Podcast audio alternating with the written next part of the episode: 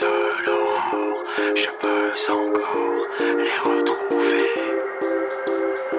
Les filles de